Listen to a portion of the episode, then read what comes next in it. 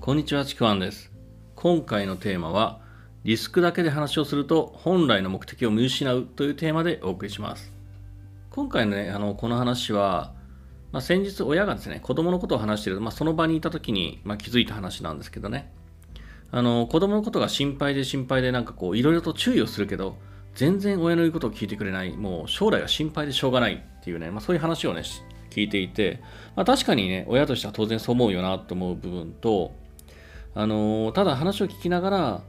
親ではなく僕コーチ視点として僕が見ていて聞いていてちょっと気になったことがあるのでそれをお伝えしようかなと思うんですけども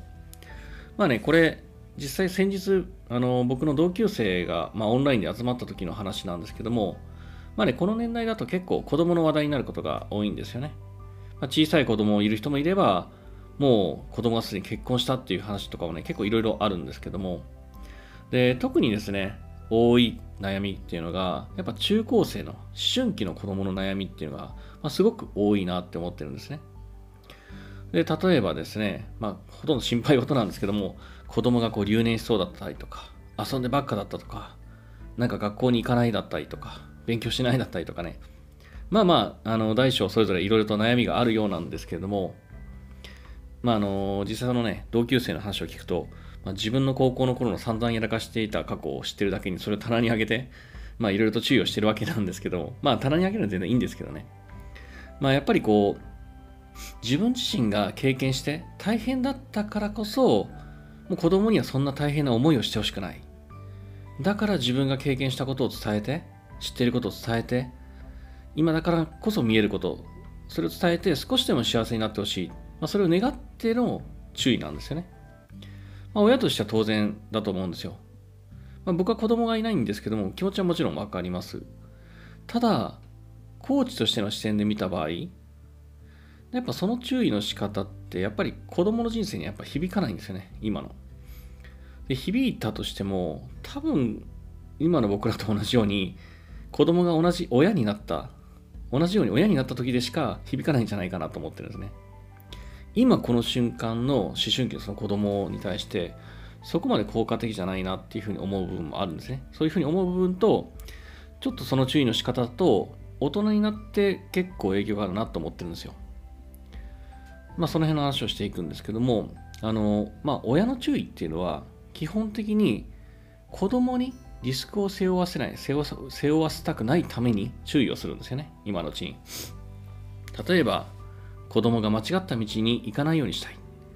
だから間違った道に行こうとしたら、まあ、それを正したいとかね。将来苦労しない道に、そっちに行かないように、今から注意をしておきたい。準備をさせておきたいっていう。まあ、いわゆるこう、こうやったらダメなんだ、苦労するとかね。こうした方がいいよ。その方が将来が絶対いい、明るいよっていう。まあ、こんな風に注意をするんですけども、これって、ある意味こう、リスクベースでの話なんですよね。こうやったらダメだ。こうやって、こんなことをしたらこうなってしまうっていう。リスクベースなんですよ。で、リスクベースってことは、いわゆる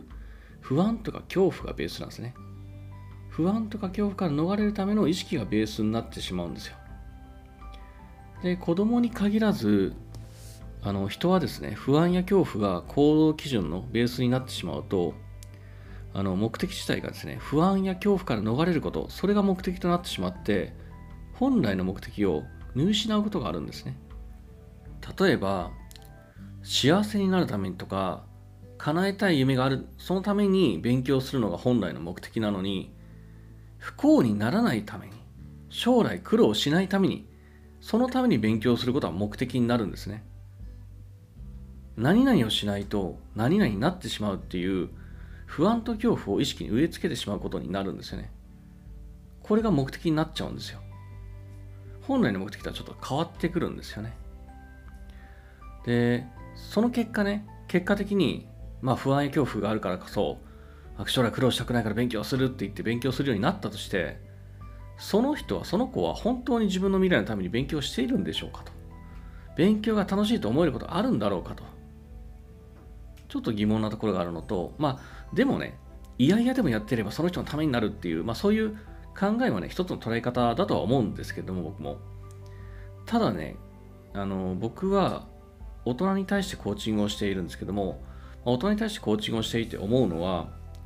その頃の親の態度とか注意の仕方それがですねその人のその後の人生に大きく影響してるって感じてるんですよね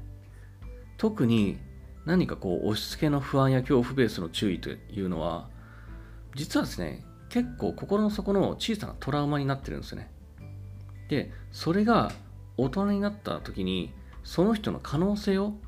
狭めているなっていう可能性も見えてくるんですよ、まあ、だからこそもう少し違う考え方もう少し違う見せ方はないんだろうかなというふうにま考えてみたんですけども、まあ、そのことについてねちょっと次の音声で伝えていこうかなと思います。というわけで今回はここまでにしておこうかなと思います。えー、今回のテーマ、リスクだけで話をすると本来の目的を見失うというテーマでした。えー、続きはですね、次回の方に回そうと思います。